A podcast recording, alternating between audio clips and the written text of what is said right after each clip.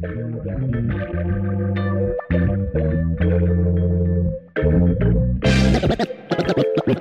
begin. Let's begin.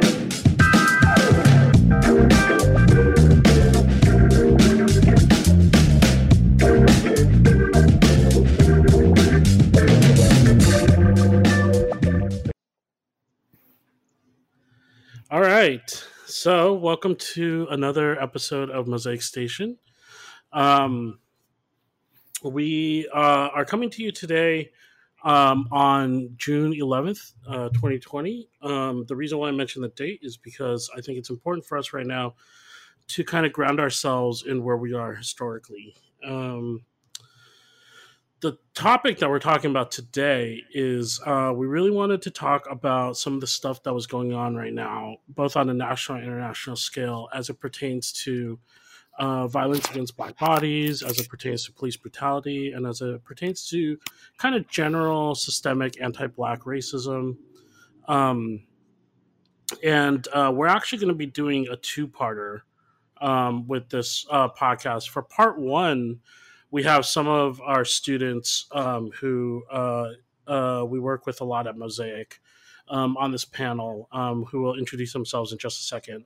Um, and they're going to be talking about their experiences uh, as such. And then for part two, what we're going to do is um, Sharon and I are going to kind of um, talk a little bit specifically about our own individual experiences and maybe share some stories that it's been a couple years since we've shared.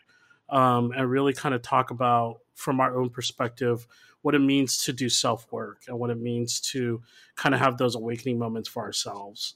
Um, and hopefully that'll resonate with some of our listeners in terms of um, how to be allies, how to work from a place of privilege or a place of oppression. So, um, having said that, we're going to get started. Um, so, my name again is Chris Yang. I'm the director of the Mosaic Cross Cultural Center. My pronouns are he, him, his. Um, and I'm going to pass this off to Sharon. Hi, everyone. Um, this is Sharon Singh. My pronouns are she, her, hers.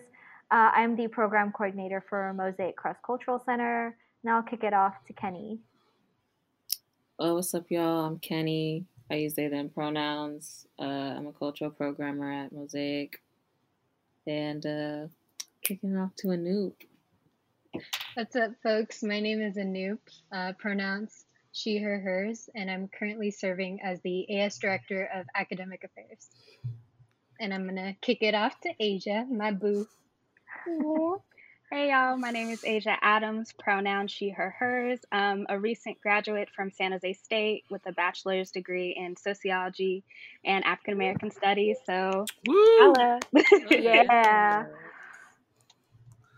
Yeah, so um, thank you all for joining us. I know that, um, you know, Chris and I have been processing um, a lot of the news and how do we, how do we show up, right? Um, especially in these weird times of also dealing with a pandemic and knowing how that's been impacting our SJSU community um, even before all of this happened. Um, and all of this, I mean, you know, the ongoing violence against black and black brown black and brown communities, but specifically, you know, um, the murders of. I feel like way too many people in a span of two weeks. Um, and so, you know, um, kind of how are you all, right? That's a very loaded question in these times. But along with how are you, what has been some defining moments for for the three, four of us, um, you know, during these last two weeks?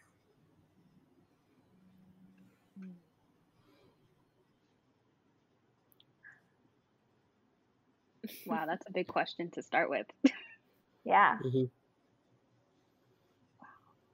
Um, well, I guess I'll start. Um, I well, right now I'm feeling all right. But when it was first starting, it was a lot. Um, I felt like I was like a like addicted to Twitter, like trying to see updates and what was going on. Like it felt like every second, every minute, something new was happening. Um, and yeah, I mean, it's no, not it hasn't slowed down, but now that the coverage has slowed down, um, it's been kind of like a break, and I've seen people kind of ease off and kind of like collect themselves for a little bit, which I feel like is important as well. Mhm. Um, but a defining moment in the last two weeks, I think, is just seeing the power that the people have. Um, just seeing, I remember like waking up and like waking up to seeing like Target was burning down. I was just like, oh shit, like okay, like like shit's happening, like it's going down right now. So just seeing the collective uh, fight towards uh, or against this has been really cool, and just seeing like the education that's been going on on Instagram, like every day there's like, oh, this is what this is, and this is what that Mhm. is, and Mhm. here's how you can uh, be more anti-racist, you know. So, yeah, that's what it is for me. Mhm.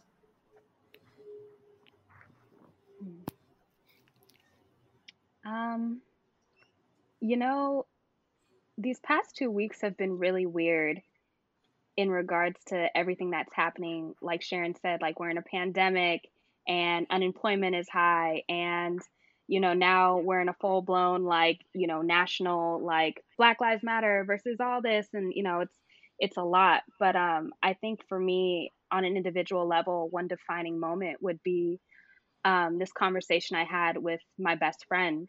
Um, so I've known my best friend uh, since freshman year of high school, and uh, she identifies as a white individual. She grew up in the United Kingdom, but moved here in high school. So she wasn't really adapt to, you know, the uh, I don't know how to explain it. Like she didn't grow up in America, so she wasn't really aware of like all the historical factors that play into race here. And Right. so throughout our time being friends and growing closer, she would hear me talk about my own experiences or my experiences within the black community and she was always very sympathetic and would always make space for me to to talk but she could never really understand it right she would never Mhm. really go as deep as really um under understanding i'm totally butchered that but totally understanding until now um in her household um she's having those deep conversations that a lot of white folks are having with their family members talking about this stuff and in her household it's like this kind of line of like who agrees with what so like here's people on this Mm. side and here's people on this Mhm. side um but we were conversating the other day and she was telling me how she was having a conversation with her mother and her mother was just not understanding right and it was like as much as she tried and tried and tried to get her to get her to understand it was like hitting a wall and um Mhm. I I kind of laughed. And and you know not to be malicious or anything but I laughed and she said you know what's so funny? And I'm like everything that I've been talking to you about everything that I've been trying to explain and you listen like you're now understanding the work that it takes to put into this right? Like it's not just talk and it's not just thoughts now like this is hard work Mhm. and you see how frus- frustrated and exhausting it can be. But um, just recently actually today she told me that she had a breakthrough with her mom and just she kept going at it and going at it and there was finally a Mhm. breakthrough and so i was super happy for her and i was like great because you know it's it's not marching in the streets it's not posting on social media i mean that stuff is great but like these are the conversations with people who you love and people who you've known forever that you're going to have to have because without Mhm. that like we're not going to move forward so that was really that was a great um, personal connection that i had a great defining moment Mhm. Mhm.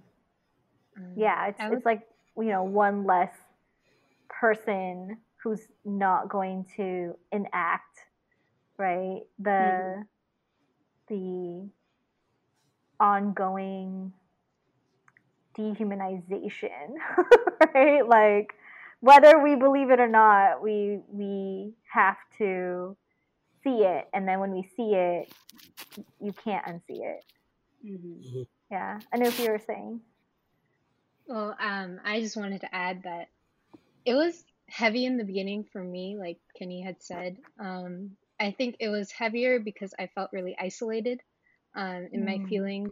Um, I felt trapped, and so about a week ago, I went in. I went to a sit-in, and um, I would like to recognize that I'm coming from a place of privilege as a non-black person, and it was beautiful seeing everyone come together um, and just sit in silence.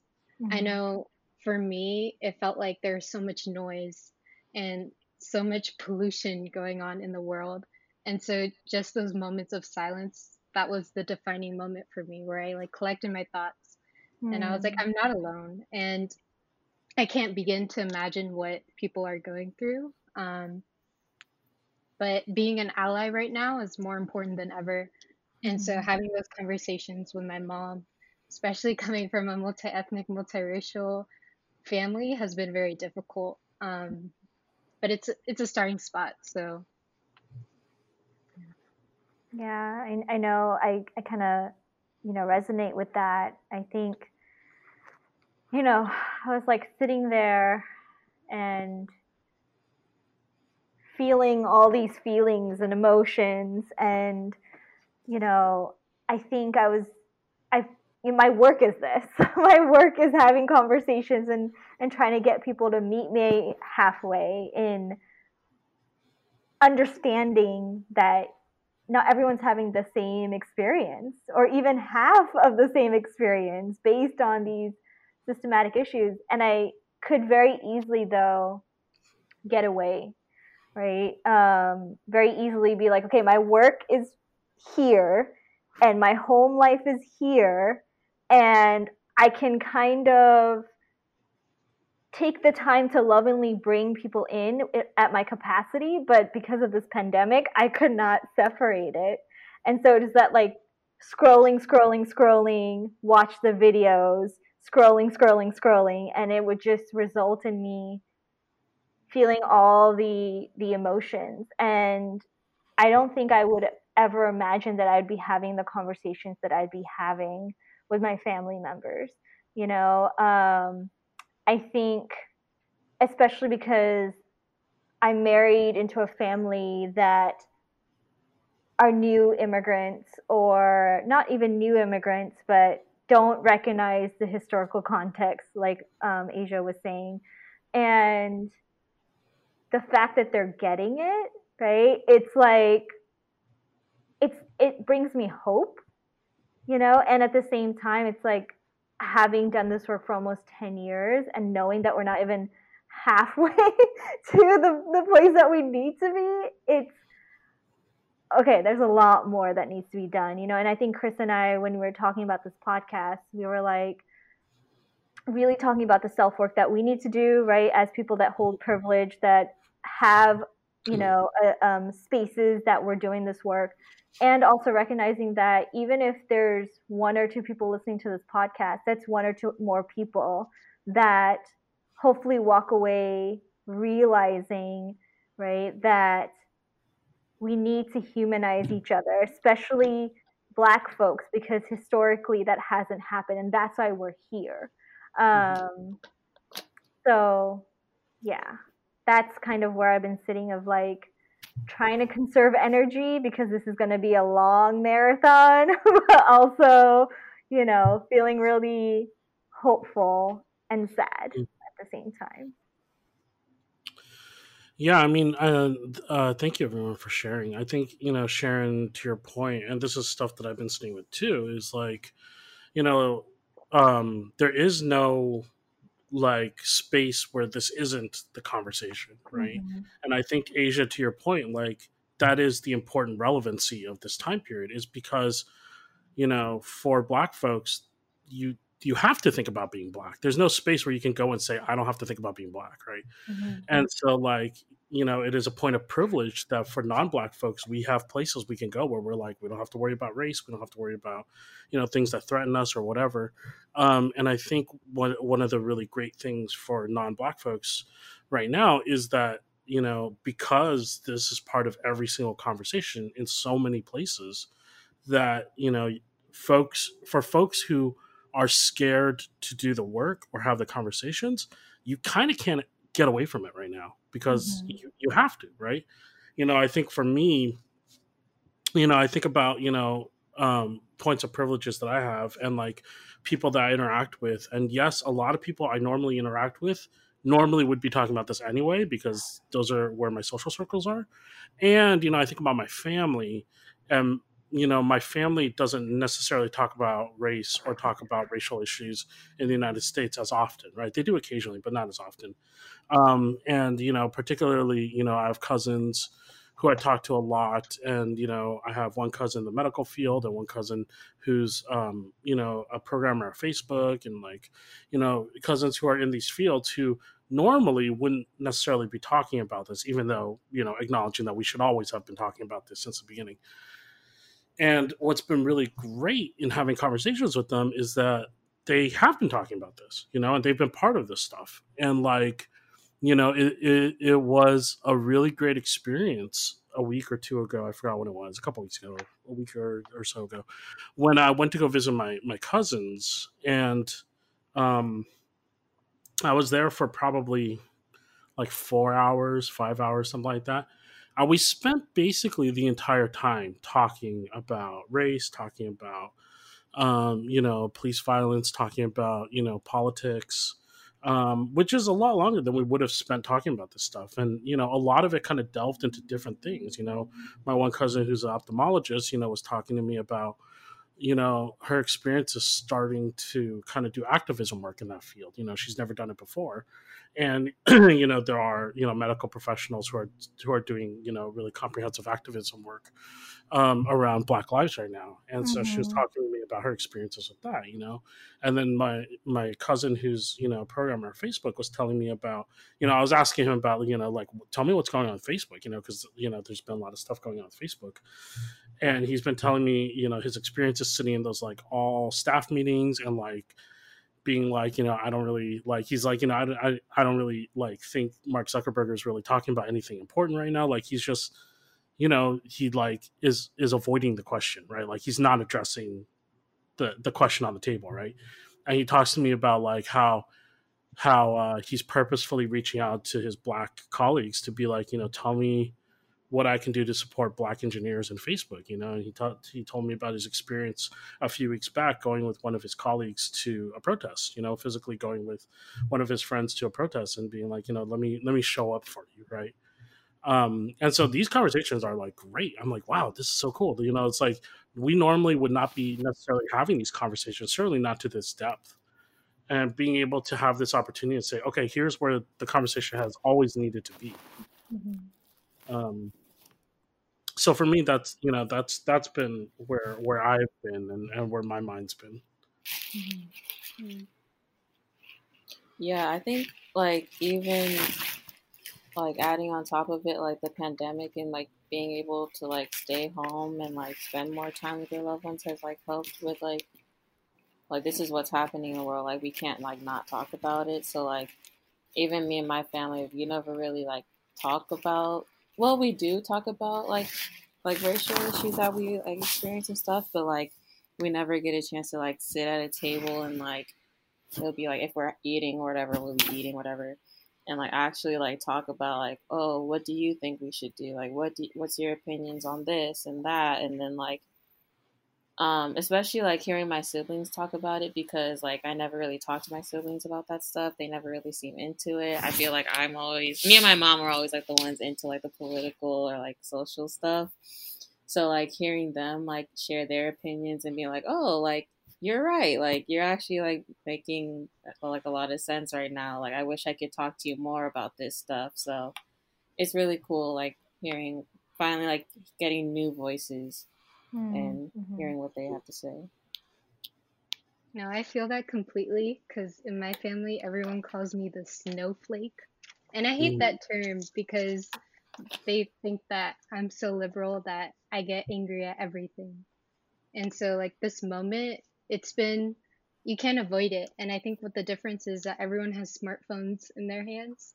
And you literally, everything that pops up on your phone, you literally can't avoid the information. So the conversation went a lot differently than, oh, Anoop's just spouting off again. It was more so like, okay, we hear you. Um, Yeah. yeah. Or it'll be like, oh, did you see this video? And then like, so like, there's blatant like proof and evidence that's is Mhm. happening, and like, okay, well, let's talk about it. There's no denying it. So that's Yeah. interesting too.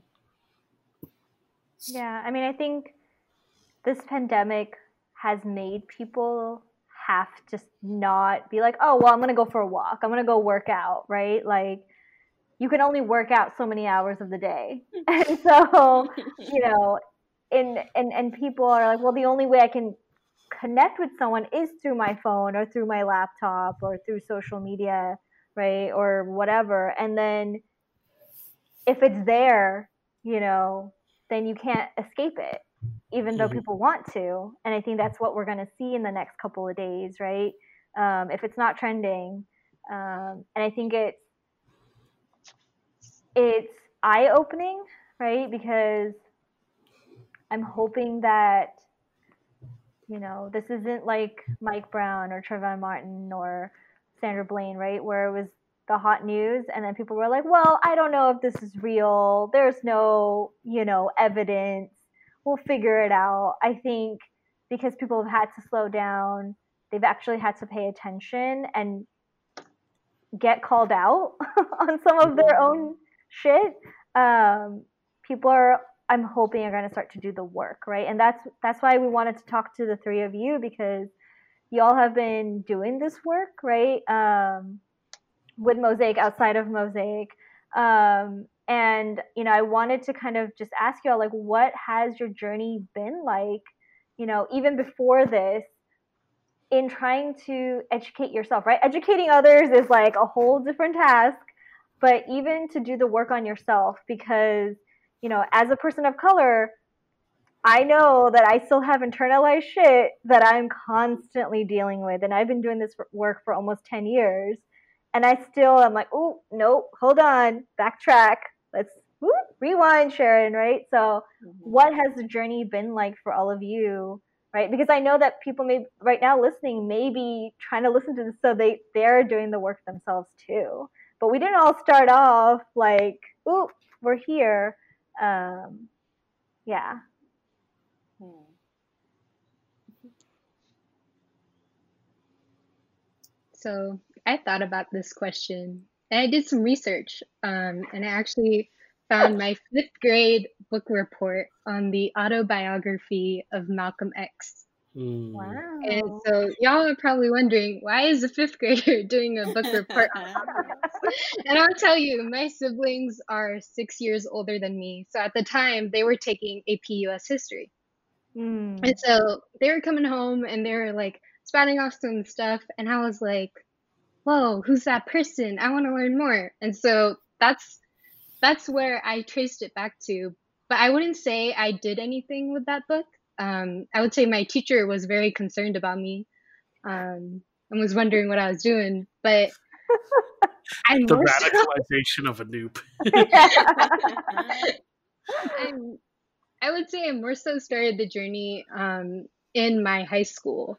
Um, I went to high school in a very um, predominantly Asian um, school. We had about 0.6% of the school population was black. Um, one of my closest friends was black. And well, there was a group of seven people. And this is, I might cry a little bit, but they were attacking her on Instagram, telling her that she was a mulatto. She was also multiracial and multi-ethnic like me. Um, that she didn't belong in our school. Um, she didn't deserve to get an education. And they said a lot of hurtful things to her. And she ended up transferring to a different school altogether because the school did nothing. And at the time, I was in ASB, I was doing my thing, and I got into a lot of heavy conversations with higher ups who were predominantly white. So the demographic of the school was very like subdivided and to this date her investigation has never been fully published it's never been um, it was revoked from being covered in our school newspaper And so at that moment, I realized that sure, I might be a woman of color, but what she's going through is a lot more heavy. Um, I have a lot more privilege than her, and she had to change schools. She had to uproot her whole life because of these seven boys. So that was when I had like kind of my awakening that like, yeah, this is real. Like just because we're in the Silicon Valley doesn't mean we're any different. Just because we're a democratic state doesn't mean we're any different. These Mhm. things happen to normal, everyday people who don't deserve it. And so that's when I started educating myself on anti Blackness. I started educating myself on colorism, um, Mhm. which was very instilled into my mother. And I started getting into a lot of heavy conversations with my friend, even though she moved away, because I wanted to make sure that I wasn't putting the pressure on her to educate me, but I Mhm. also wanted to make sure that she didn't feel isolated. Mhm.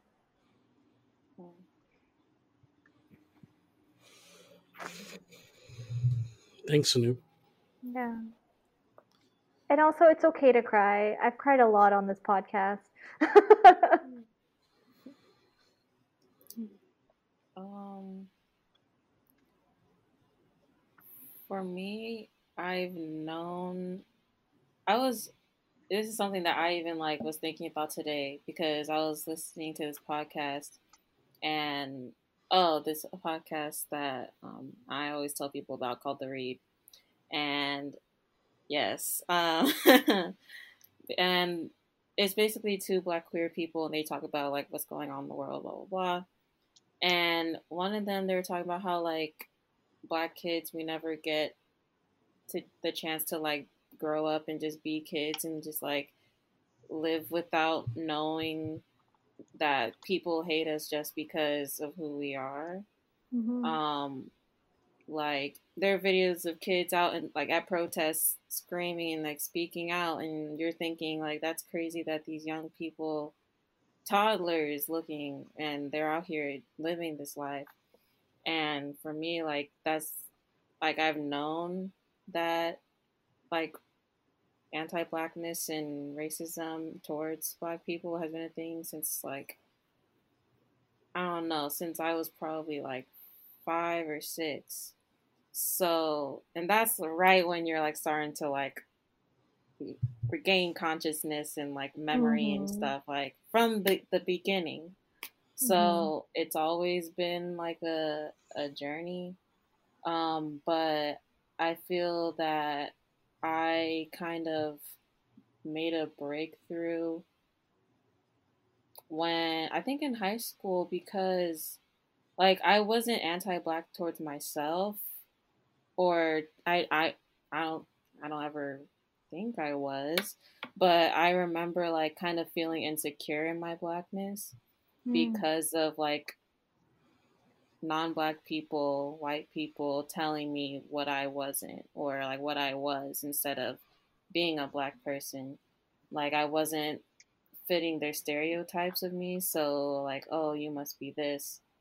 And like I remember I would be like so hurt by that. Like I would have like identity crises, you know, like from like middle school, elementary school up.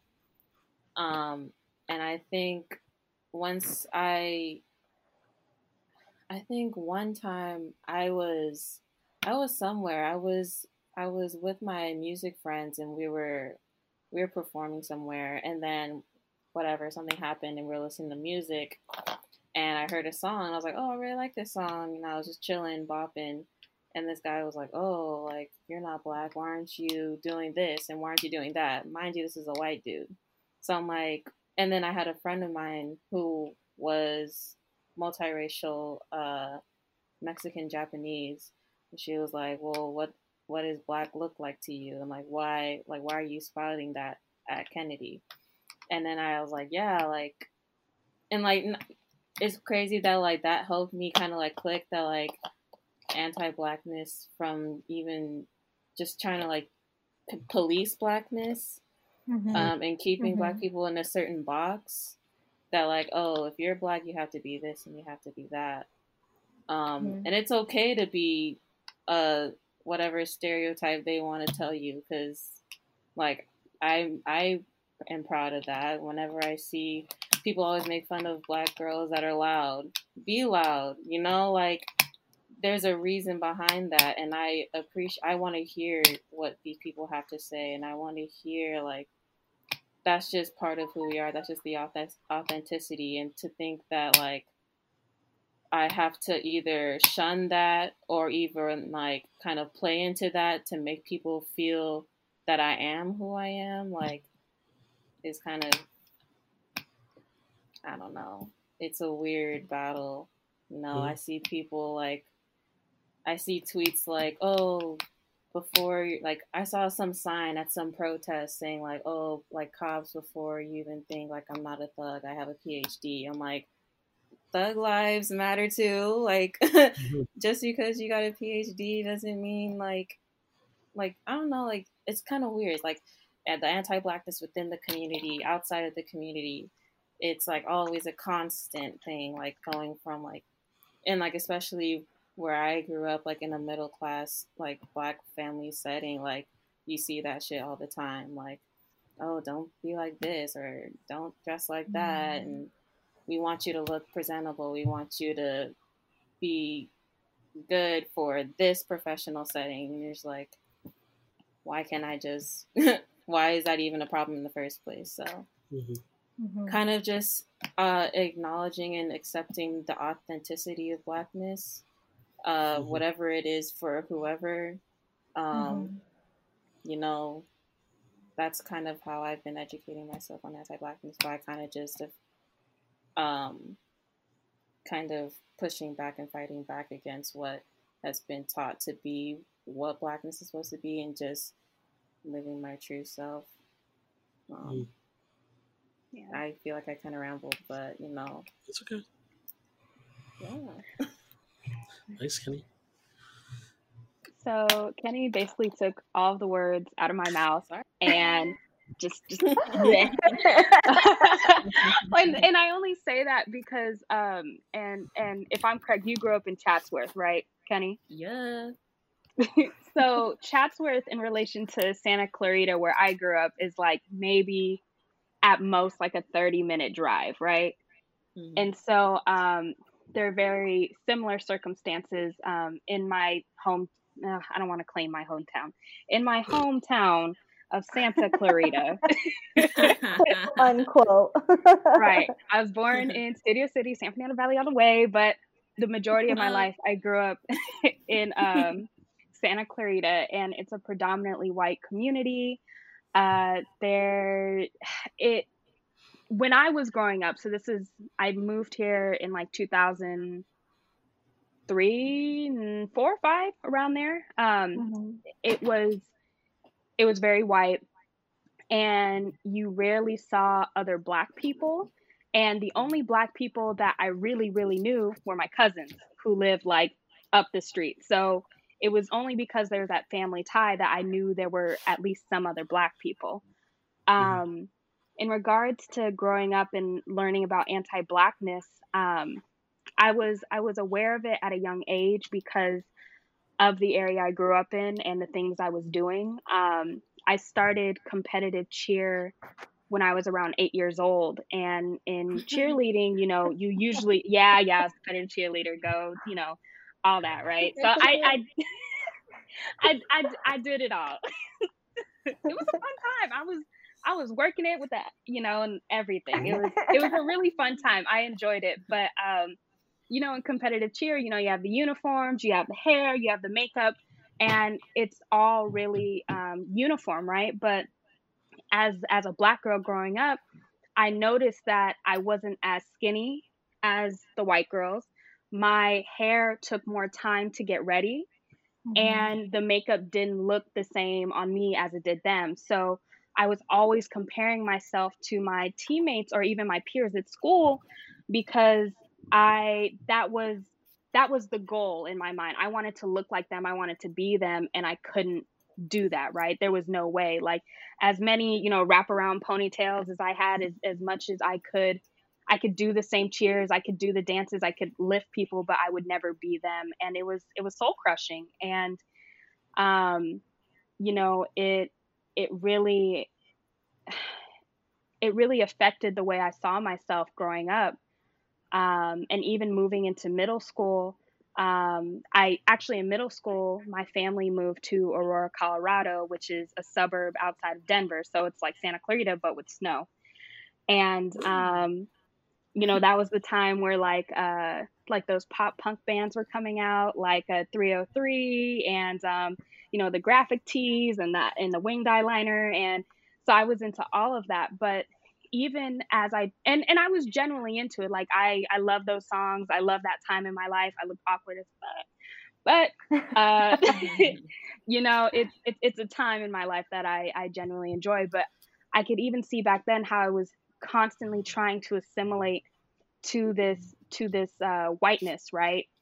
Mm-hmm. Um and it it really now thinking sorry i'm getting emotional now thinking about it I feel like I wasn't really enjoying my childhood. I was just trying to be the person I thought I should be. And in my mind, it I wasn't looking towards anyone who was black because frankly there was no one besides people in my family who I could look up to. So my my um my role models in terms of beauty in terms of, you know, intelligence in terms of other things were not people who looked like me mm-hmm. and it was it it really took a toll on my confidence as a person and as an individual and as a black individual um, and so after middle school because then we moved back to santa clarita um, the summer before my freshman year of high school i don't know how i did it but i had gained this like confidence right i was just like i'm gonna go back and i'm gonna tell those people in santa clarita that i'm me I'm going to do whatever I want and be whoever, you know, I'm going to be. And in high school is when I got a little more vocal in regards to who I was as a as a black individual, as a black woman. And I could see that and memorize that in terms of certain circumstances. Like one time I was walking um, in my high school and I was walking with a group of friends, and I think it was me, another uh, black girl I was friends with, and then you know the rest of them were were white and we were walking and they were talking about hair and how um, this one white girl was like, "Oh, I have to wash my hair every day because it gets oily, and if I don't, da da da da." And me and my black friend looked at each other and we were like, "Well, yeah, like we can't wash our hair every day, or else you know it'll get dry and it'll start mm-hmm. breaking off and da da da da." And so she kind of looked at us and she went, "Ew, so you guys don't like shower?" And like, right, right. and I was like, no, we shower, but like we have to cover our hair with like shower caps. And then she proceeds to go like, I thought those were for like old people. And wow, you're racist and ageist. Right. and I was like, ooh, yeah, girl, this is not this is not going to work out. And I do not think we're yeah, we did not remain friends after that. But I remember in high school really trying to find my niche within the very small black community that we did have um, and it was it was hard because even within that niche there were you know like all groups there were fights and there were arguments and people didn't like you know people for what and so even in that little group i had felt isolated enough to move to um, a public charter school for my last two years of high school and i think um, that experience really really pushed me to just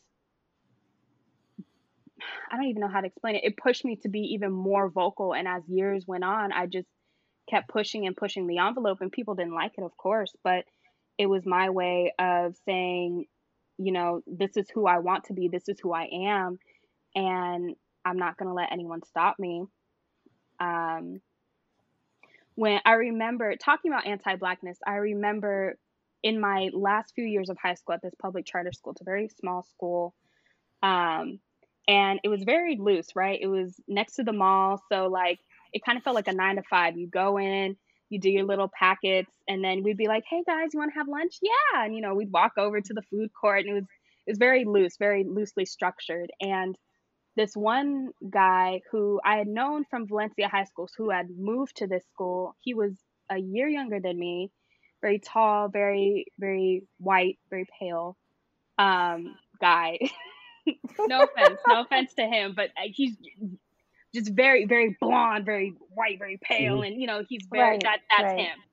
And um, we were talking, and you know I started talking about you know the privileges of being white, and I remember he kind of shook his head and he's like, "Well, that doesn't exist. I don't know what you're talking about." And I was like, "What? What do you mean? Like I'm telling you my experiences straight up." And he said, "Well, I'm poor and I'm white, so I have no privileges." And so that's when you started to look into intersectionality and how not Mm. only do um, like does race or you know gender sex matter but you know class and how people view themselves and i think that's the problem that a lot of um, you know white people where i'm around see is that they don't see themselves as privileged privileged because they don't have materials not the Mhm. behaviors of other people.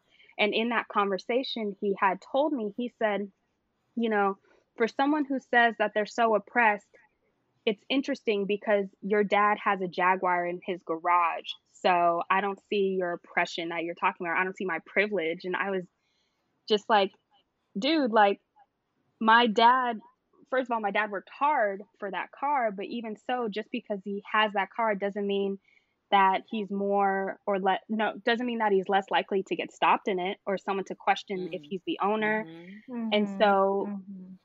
It was the beginning of my journey of like being more vocal about you know anti-blackness within my community.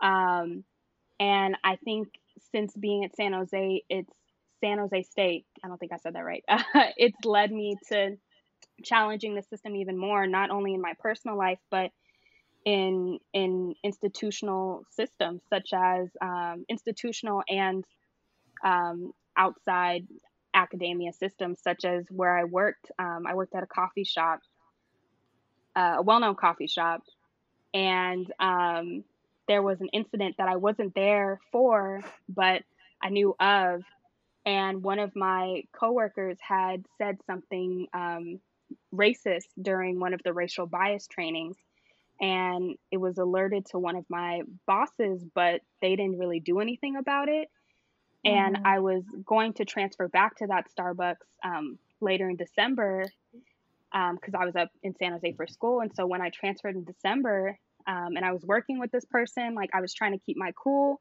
but i realized like my values and morals were more meant more to me than keeping this job. And I was the only black person working at that job, so I had been there for three plus years, and so I was so sick and I was so tired that before, you know, the year was over, I told my I sent an email to my boss and my district manager, who were both aware of the situation, and they were like, "Oh my gosh, I'm so sorry, we didn't know you knew.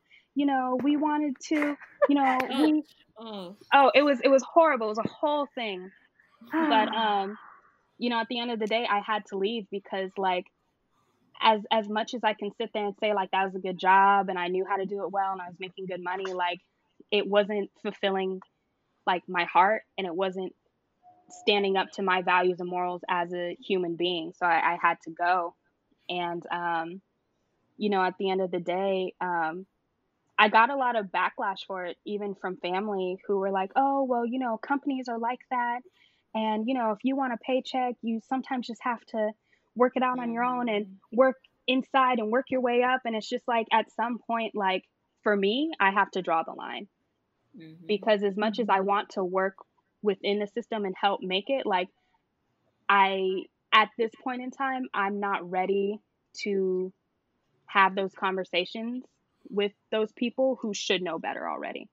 Mhm. Mhm. However, um, I'm really happy that there are people in these spaces, in these places who aren't me, who are capable of having those conversations and who are able to um, have those on my behalf. And so that when I am able to come into those companies and into those organizations, that I'm not the only one and I'm not feeling crazy for bringing them up. So Mhm. I feel like I went on a tangent, but hopefully, It's okay. no. yeah. It's okay. And and to be fair, Starbucks garbage. Um, Oh, we're we're we're naming names. I should add them. you said you said You you said said. Starbucks. You said oh, Starbucks. did I? Oh, I tried Yeah. to be. Mhm. I I I tried to be very. We It's just okay. Starbucks is trash. They just recently uh, Yeah. were reported that they're telling their employees not to show support visibly for Black Lives Matter. Mhm. And first of all, freedom of speech, right? I think at this point we can revoke that because other times no. Um, and uh, like, who do you think you are? And didn't they just say Black Lives Matter or some shit? Like, Well, didn't and- they try and- to do that so- performative stuff. it is it is indicative of Asia's story, right? Because it is the reason that they cite and bear in mind this is written in their policy, right? It's not just an implicit thing. Written in their policy, you're not allowed to wear anything that says Black Lives Matter. Um the reason that they give for it is because they don't want people to feel quote unquote unwelcome, right? So this idea of like if you don't see it, we don't have to talk about it and everyone's a okay. Like that's kind of what Asia was talking about, right? Like just like, oh, we didn't know you knew. It's like, oh, like you know, we we we thought you would just go along to get along, right? Like Right. you know. I mean, and that's kind of the the way that whiteness is, Mm-hmm. you know, Mhm. uh, continue to to produce and reproduce itself. Right? Mhm. We have systems, right? We have these hegemonic systems that allow for people to um, be like, oh, well, I thought it was okay because it was unspoken, right? And then we we had an error where we're like, oh, it's you know, we no longer live in a racist society because no one was talking about it visibly, right? And the people who were, they were because Obama. Oh, don't even don't even get me started on that. And then just add though, Starbucks also uses prison labor. And, and that's Uh, that's yeah. actually a lot of companies Right. use Yeah. these these labors right um, because we are a nation founded on slavery right Mhm. we are we are a nation founded on systematic genocide of people right? We either break your soul or we break your backs and either way we're going to make our profit. Um, and it, it you know all of these stories are showing and highlighting systematic issues right? To to have a person who's supposed to be getting their education and at a young age made to feel like they're not going to be accepted so they might as well leave right? It's that silencing right? It's that um even within our relationships whiteness is upheld because like kenny pointed out right like if we don't question what the expectations of the reality is right we see it through these stereotypes of how black bodies need to be. There's a policing that happens even within our relationships. And as like asia was saying right like it happens in these workplaces it happens every day and we internalize it and until we realize that this is not going to benefit me and you make a choice to educate yourself and you make the choice to change your interactions with people because it doesn't align with your values we still even as folks of color and non-black people we still uphold Mhm. whiteness Mhm. Yeah. right I think you know, for for me, you know, um, and you know, we'll get we'll get more into this in part two with stories and stuff. But you know, for me, you know, anti-blackness, the way that I've come to realize it exists within me, both in my upbringing and to continue to this day, you know, that I have to combat.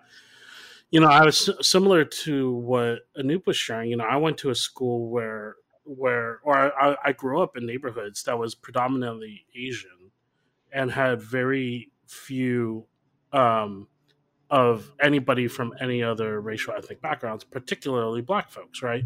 So my high school, which was a high school of about uh, probably about fourteen hundred people, or I'm sorry, fourteen thousand people. Uh, that might be wrong. Anyway, it doesn't matter. a couple thousand, couple tens of thousands, whatever it is. Um, I remember my graduating class in high school. We had, I think, three black people, right? Um, and uh, um, who, who obviously people knew, right? Like you knew them because there are three of them, right? Uh, and and so as a result, you know, um, a lot of the kind of anti-blackness that I kind of uncovered for myself later on is that not necessarily that it was overt actions of you know racist interpersonal actions right it was more like a lot of the ideological things right? Because i didn't have experience with black folks. I didn't have experience with quote unquote black culture or quote unquote black you know like neighborhoods right? So like what did i understand about like black um, experiences? It came from media. It came from you know movies and tv and like Mm. whatever right? So i had a very stereotypical view of what it meant to be black in the united states right? And um so even to this day you know i catch myself sometimes thinking like oh you know we're going to connect on like sports or we're going to connect on hip hop or we're going to connect on you know all these things and it's like wait you know i have to check myself and think like am i talking to this person about sports because I think they like sports, or am I talking to this person about sports because they present as black, and that's just in my head, right? Mm. Um, Mhm. and so, like growing up, you know, there was a lot of that for me, and it was like, you know, I didn't, I didn't know what it was like to be black in the United States unless it was said on TV, right? And so, and particularly in the '90s, when when TV was even more problematic than it is today, like there are not a lot of good portrayals of like holistic black experiences right? It was all stereotypes. Um so you know black folks they saw on tv in the 90s by and large were you know criminals or by and large were like you know the quote unquote urban one you know you'd have like your like diverse group of friends and one person would be a nerd and one person would be a jock right and so like you know black folks get slotted in those like specific roles right Mhm.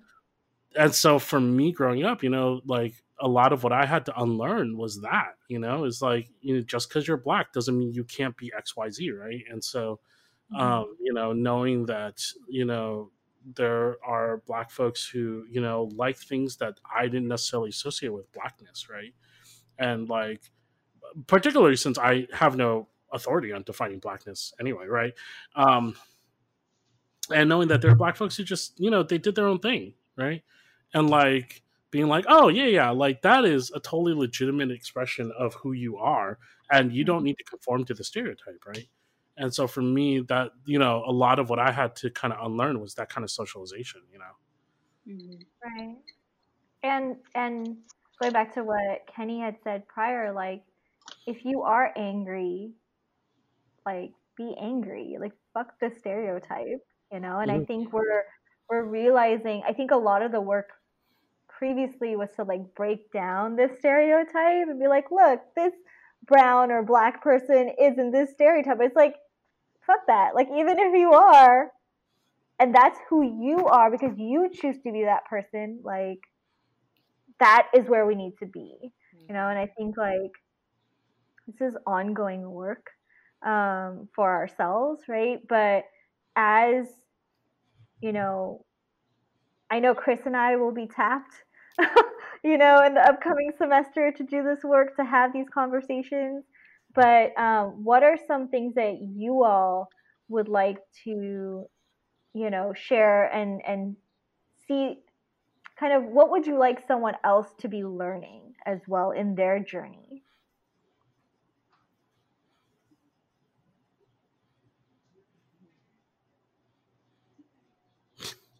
everybody looks up and thinks hmm. yeah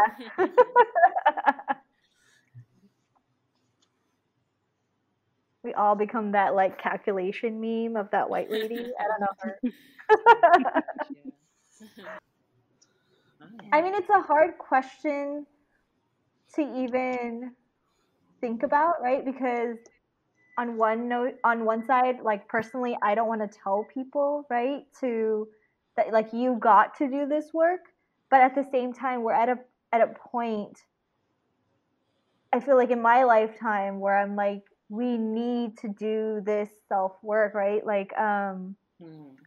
um, Sonya uh, Renee Taylor has videos on um, on their Instagram um, where they're they kind of alluded not alluded they they just talked about like how um, we all have a child within us that doesn't get attention that doesn't get the love that doesn't get the the knowledge that we all need right and um, that though ends up being, and she's speci- specifically talking about white people who then take that child and put the care and the learning of that child onto other people, right? Mm. And we can't do that anymore. Mhm. Mhm. Like, I just feel like, you know, and that's where that question comes from is like, we can't rely on other people to take care of the pain and the hurt and the guilt, right? Of not knowing, right? Like, it's about taking, like, doing self work is taking ownership, and there should be like compassion and love that um, I'm going to therapy, y'all. Um, We like to see it. um, there needs to be like to see compassion and love and taking care, um, you know, of ourselves and in our learning, so that we're not creating these products of pain, right? And um, you know, for myself, I just feel like I would really love people out there to to reflect and do some of the listening. Like Mhm. just start like the very foundational work of listen. Like Mm. shh, shh, you know mm, shush right? Like i just need you to to listen to people and not come up right? Because what i've found very recently and i can see it on the online post is like you're not listening you're not reading you're thinking of the next thing that you're going to say Mhm. right and i and i need people to not think about the next thing they're going to say and i need you to sit in that guilt and shame because that's the road to feeling compassion and kindness for yourself and for others Mhm. right because you obviously feel like there's something um you know i'll speak for myself right like there's so many moments where i wish i could go back and intervene in the pain or in the you know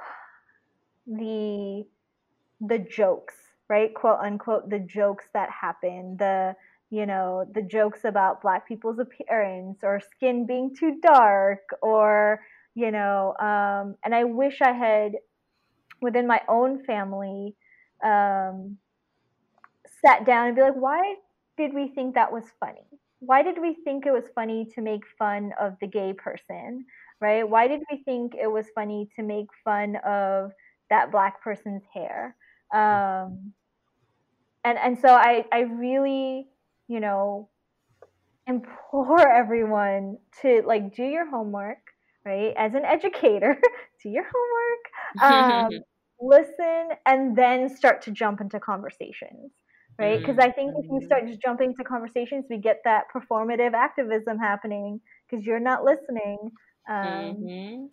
so yeah Yeah, exactly. I was I, I kind of wanted to say something kind of like that. Um cuz like part of like how I learn most is is like just by listening to people. I just want to hear like your experience, like hear what you have to say about this and um and what helped me as I like kind of started uh learning more about like the world I live in, the world like the person that I am, I think Mhm. really helped was just like writing it down, like journaling.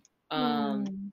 just kind of like or like just having it like physically there cuz like it could be like kind of like think looking at it kind of like a math problem like this is this and this is what I think about this and this is what this is so how does this make sense so you're kind of like looking at it and just like kind of visualizing that Mm. helped me a lot because when I was growing up, like your parents kind of teach you what's right and what's wrong, um, and like you kind of just go with it.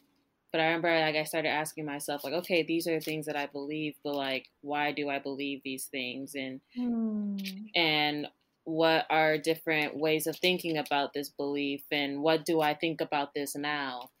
Um, and I just think also part of that learning is accepting that you were wrong and being okay with changing your mind because that's Mhm. okay. There's a lot of people that like, especially like liberal people, they don't want to admit that they were wrong and they don't want to change their opinion on things. And like, no, it's okay to change your opinion. You're just Mhm. getting better that's perfectly fine. That's good. Um, and um, yeah, just like also like kind of like putting yourself in spaces with people who would know a little bit more. Um, Mm, like I liked mhm. what you said when you said um, it's okay to just listen for a sec and without saying anything because there are a lot of like in the past couple of weeks there have been a lot of like celebrities black celebrities that have been saying like some outlandish i don't know if that's the right word i don't know they've been saying some uneducated things or and they're just kind of saying it because like oh they're i'm being urged to give an answer give a comment and sometimes it's best just to say i just want to listen and learn more before i even say anything. Uh, sometimes you don't need to say shit. You just need to open Mhm. your purse. Um so and like that's okay. Like i i know like a lot of people want people to to like make statements but like there's at a certain point where like you're just seeing everybody make a statement and you're just like i know this is not genuine so just learning when to just sit with what you're being given and just Mhm. think about it you don't have to say anything now just think Mhm. about it let it kind of marinate in your head and then you kind of realize okay this is what i believe um, Mhm. that's really helped me even just like uh kind of what's the word developing my identity of blackness or even gender like just kind of sitting Mhm. with it and just like kind of writing it down listening and then just kind Mhm. of like thinking about it just taking that time you don't need to know Mhm. everything right now um Mhm. Yeah. and yeah just being patient Mm, mhm. Mhm. Um, something that Kenny had said earlier on that I think is important to share with people who are learning. Um, well, first of all, like this is some people's first times really like diving into the Black community. Like that's not surface level. Um, and so I think sharing um, that the that the black that black people that black culture isn't monolithic and it's Mm. not just Mm. one thing is super important um, so recently my family had a new neighbor move in next door and our neighbor happens to be a cop and he happens to be white. So this is a very um, uh, it's not a tense i mean it's a tense time to be in this dilemma right? To be a black family next to a white cop. Um, and so the other day i was doing uh, yoga online um, with armani and my Mhm. window was open and i and i happened to hear like voices and i hear my neighbor's voice and i hear my mom's voice. I'm like oh my gosh hold up what's going on? Right? And i'm peeking through the blinds you know being nosy. And you know as as we do. And um, you know, I run downstairs and I open the front door, and my mom, my dad, and my uncle Dan are on one side, you know, over here, and then our cop is on our lawn on this side, and then I'm in the middle of the front door. And you know, having this conversation, the conversation itself was very was very cool. It was very calm. Like nobody was yelling. You know, it was just it was just a typical conversation that needed to be had. I'm very thankful for that. Um, but one thing my neighbor had said that kind of made me go like this was, um, he said, you know, man, like I just wish, you know, more people were like you guys, like more black people were like you guys. And I kind of stood there and I looked at him and my mom basically said like, "Oh, I wish more cops were like you who would sit here and listen and talk." But I felt like those two comments were like were said different. Like for my mom, it was like, "We wish more cops were like you because you're sitting here talking to people, right? Mhm. and you're understanding and you're trying to listen, right? You're making that effort. Whereas from his perspective, it was like, man, I wish more black people were like you. And, you know, whether I, I, I to be honest, I'm assuming and I can't really sit here and say what he meant by that comment because I'm not him. But Mm. as a black individual, you get defensive. Like, what does he mean by people like us? Are you talking about a black middle class family? Are you talking about, you know, black people who aren't too loud, who don't cause a ruckus? Like, what did you mean by that comment?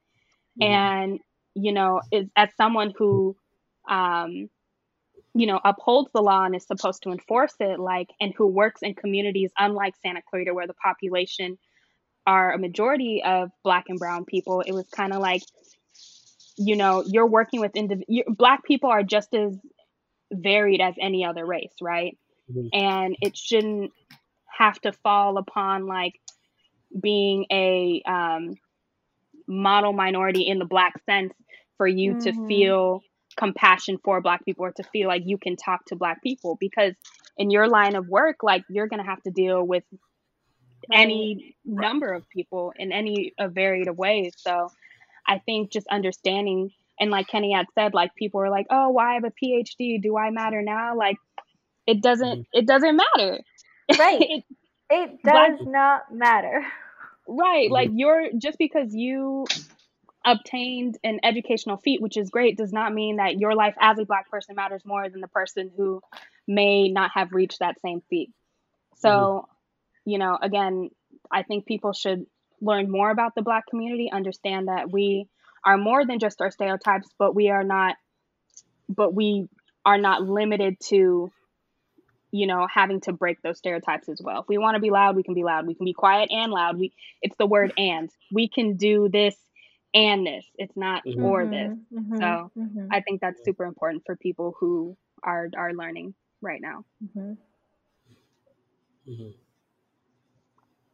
So as a person who has been involved in social justice spaces before, I know that diversity, equity, and inclusion trainings are not enough. They barely scratch the surface. And so just hearing people say, unblock me if you don't believe this, it's it's toxic in that you're not allowing that person to have a dialogue. You're not allowing that person to see another side to it. You're just allowing them to exist in that negative space.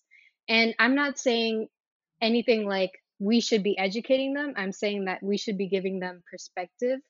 Um, one of my favorite quotes is from W.E.B. Du Bois, and they said that education must not teach work, it must teach life. And that's something that I personally believe in a lot just because being a first generation college student, being someone in my family going to college, education has opened a lot of doors for me.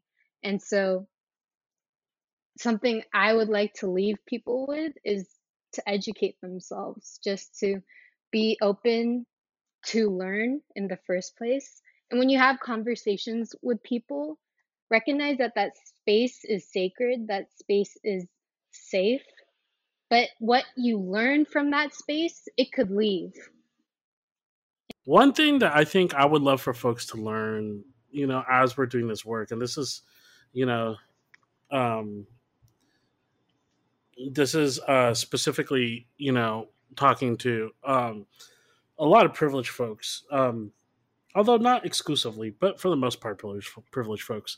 Um, we have a tendency to um, conflate racism and anti-blackness with things that aren't related to racism. So, like the the thesis statement is, yes, um, it is a moral imperative that you are not racist. Like you morally should not be racist. You morally should not be anti-black. Okay, that's out of the way. Now, committing racist acts or committing anti-black acts is not a reflection of whether you're a good person or not. And the reason I bring that up is because oftentimes you will confront somebody with a racist act and say, "You did something that was racist," and that person will say, "I can't possibly be racist because I'm a good person." and you have to stop and be like, whether or not you are a good person does not mean anything about whether or not you committed a racist act. Being a good person does not negate racism. Being a bad person does not engender racism being good or bad has nothing to do with whether or not what you just did or said was racist. Um, so you know, but that's where the conversation is, even on a national level. You know, it's like when people like try to call out like Donald Trump and say the thing you just said was racist. All of his de- like all of his defenders will go, oh, but no, but he's a good person. He can't possibly be racist. And it's like that, that has nothing to do with anything. Nobody was talking about whether he was a good person or not. We're talking about that thing he said on TV and whether or not it was racist. Right. So I, I think you know the artificial conflation of whether or not you're a good person and whether or not you said something racist. We need to like separate that. like nothing to do with whether or not you're a good person. Mm. Right, because we have to acknowledge that racism and anti-blackness has taken a hold within these systems, right? And even if we are good, like I, you know, people are like, "You're like my big sister. You're like my mom. Like I learned so much from you," but like that doesn't mean I'm like good or bad. Is like related to like our relationship, and it's a it's it's subjective, Mm. right? But racism and anti-blackness is sometimes not all the time sometimes unconscious right? Because we get taught all these messages at the same time right? And fairy tales are not real life Mhm. right? We're not going to have a white prince come and save us Mm. because the white prince doesn't realize that like we don't need him right? Like like if you think like that's that's the analogy that i think i, I i'm like you know like all these messages are ingrained from early on but they don't have to do with us realizing systems. They have to they're the the these these lessons that we're taught are about good or bad right? There are good people and there are bad people. But like that's not the conversation we're having here. Mm. To add to that really quickly Mhm. because I just saw something recently in the news where um, someone had petitioned to Merriam-Webster to change the definition of racism to include systemic and unconscious behaviors. So I think that speaks volumes that a dictionary, something that doesn't change regularly, is being redefined and hadn't been redefined for a long time, even though all the sub- systemic oppression was going on. Mm. Mm, mm, mm.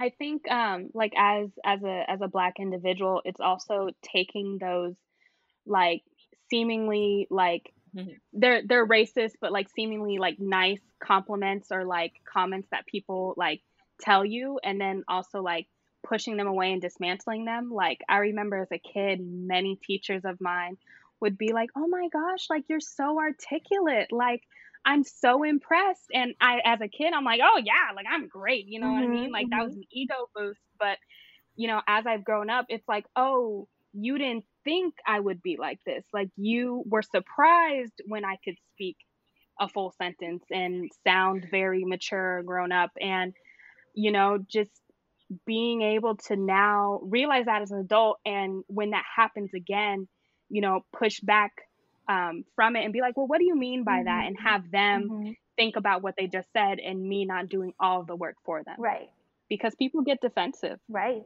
yeah Mhm. definitely um, thank you everyone for for sharing um, to kind of close off this podcast um, you know and encouraging everyone to do this work um, you know what is um, what is a change that you all want to see in your lifetime um, right given everything that's happening um, and knowing that this is a marathon and not a sprint um, what is like one change that you would like to see I'm a vote change. Mm. This is a hard question because, like, I I've grown very to be very pessimistic, so I'm kind of just like, what's the point? um, so yep. So yeah, I don't. I I don't know. I need to take some time to answer. yeah that. yeah i mean I, and i think you know That's adulthood. you can also say that i don't know and and that's part of this journey too right um i know for Mhm. me i've been so when um, curfew started to hit last week later last week in the bay area um, uh, my mom um, there was like a loud bang and you know people were protesting off the main road i think and my mom got really scared because she's a single mother um, with kids and i think she kind of just got everyone away from the windows. Um, and uh, next day, the day after, I was texting. Right, this is how we communicate now. I was texting my my nine year old sister, and um, I was like, "How are you? Um, how's it going?" And she was like, "I'm okay. I feel a little scared right now. I, you know, mom mom started to tell like yell at us to to get away and go upstairs, and um, you know, I got really scared, and I had to, you know."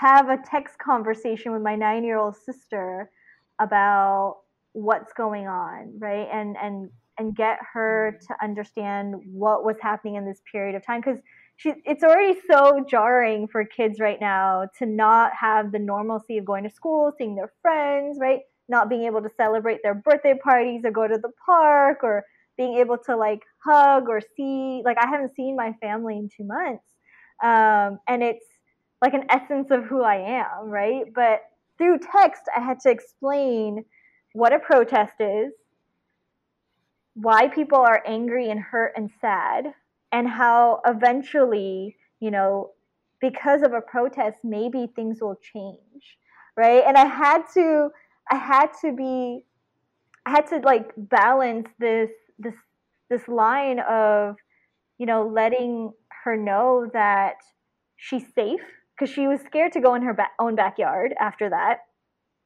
I had to balance the line of her feeling like she has ownership over her body and her environment, right? Which is like, mm-hmm.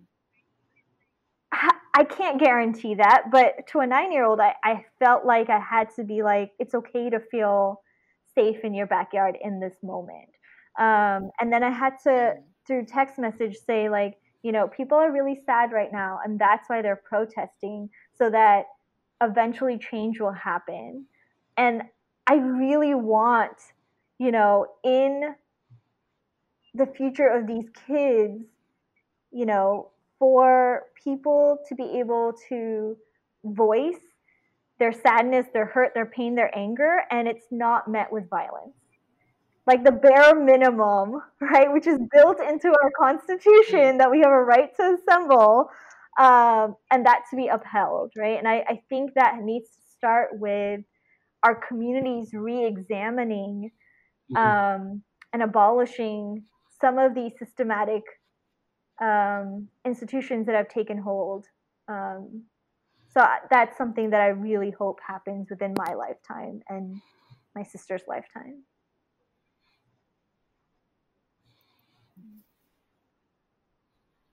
That was beautiful. Thanks. I parent through text right now. and through FaceTime. That sounds like a service, like parent through text.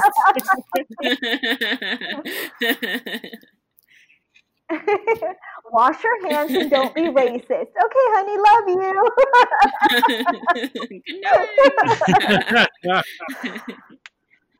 there are some folks who could really use that. Uh, Yeah. That'd be nice. I mean, I feel like I feel like my immediate wants are, are kind of the obvious ones, right? Like, I want people to stop killing black people, um, I, right?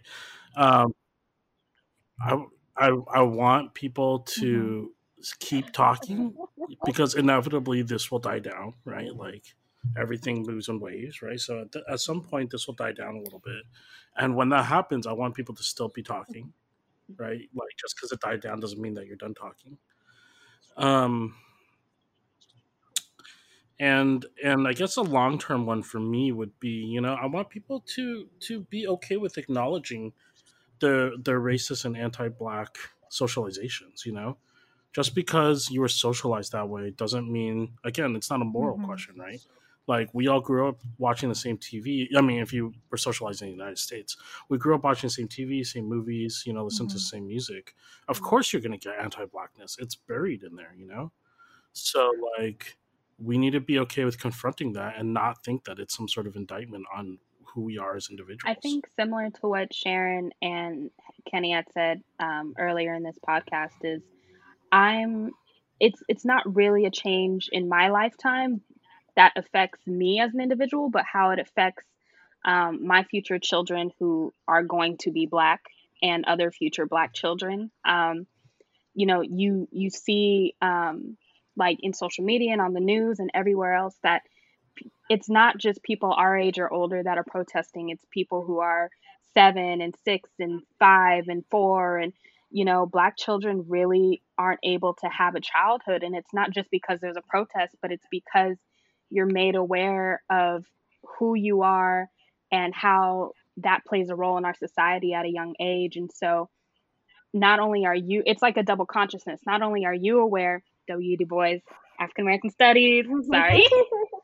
Um, not only are you aware as a person, but you're aware of how other people look at you as well. So you're you're made to be more mature if you're you know a black woman uh, or not a black woman, a black girl. Let me say a black girl mm-hmm. because um, you know that childhood is lost, that innocence is lost. Um, black boys are made to seem more threatening, and you know they're seen as as as grown adults um, and are treated as such. And I really want, and I was fortunate enough to have a semblance of a childhood. Like, yes, I was aware of my blackness, but I understood I did childhood things that other black children don't get to have. But even so, I want my black children to not be ignorant about who they are and how how the world sees them, but also despite that still have that childlike wonder and remain a child for as long as possible because it it is taken away fairly quickly and it's not fair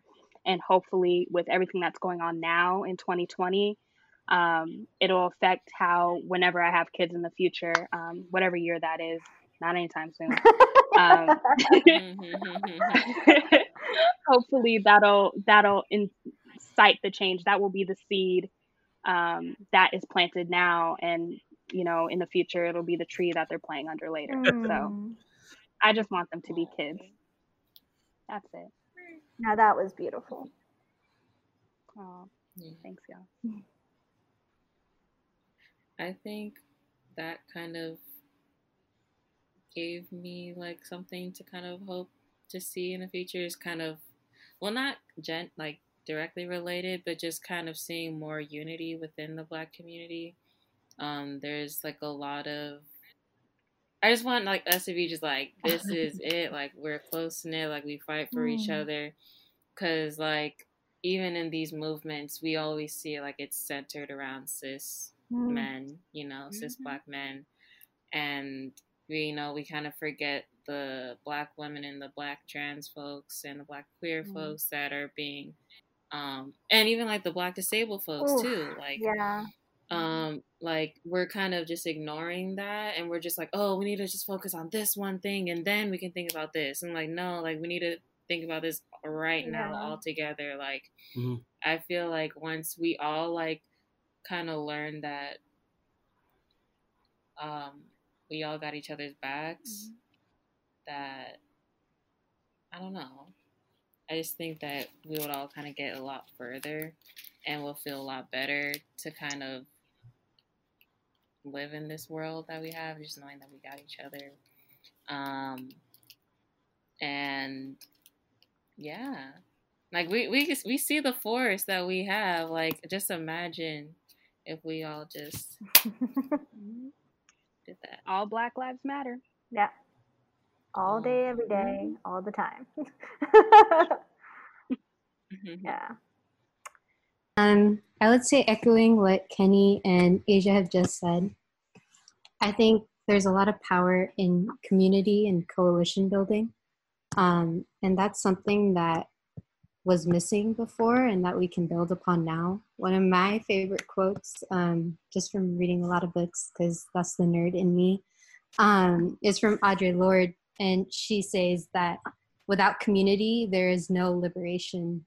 And to me, that rings true because a community is a diverse group of people and all black lives matter so we must make sure that like all their lives are put into consideration and that comes with other minorities also recognizing that they must hold space as mm-hmm. well other non-black mm-hmm. folks white folks owning to their privilege and that's that's a hard thing to sit in and i encourage more people to sit in that privilege because from a pra- place of privilege you can get a lot of things done Mhm. so Mhm. those would be my last words i hope that in future there's more community building and people are more open just to talk to one another i feel like i see everyone behind a screen but i don't see people in a lot of spaces like these podcasts Mm. Mm. Yeah. Thanks, Luke. We can't beat them if we beat each other. That's true. Cool. um, so thank you all for sitting in on this. Thank you all for sharing.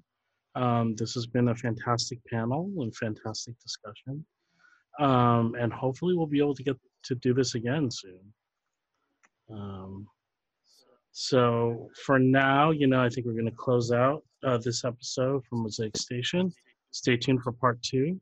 Um, yeah, so thank you, Kenny. Thank you, Asia. Thank you, Anoop, uh, for being part of this, even during the summer. Um, and then thank you, Sharon, for helping lead this discussion. Yeah, thank you all. Um, take care of yourselves. You know, take those moments to eat, drink. Like the the basic needs need to be met. Um, and you know, we're here. Mosaic is here over the summer. Um, you know, if you need to process, we're holding those virtual office hours. Um, and Chris and I are committed to continue to build a community where um, work is being done. We're learning. We're not stopping. The summer does not mean we, we stop because clearly life does not stop. So um, take care. Love you all. Bye. Bye. y'all. Thank you.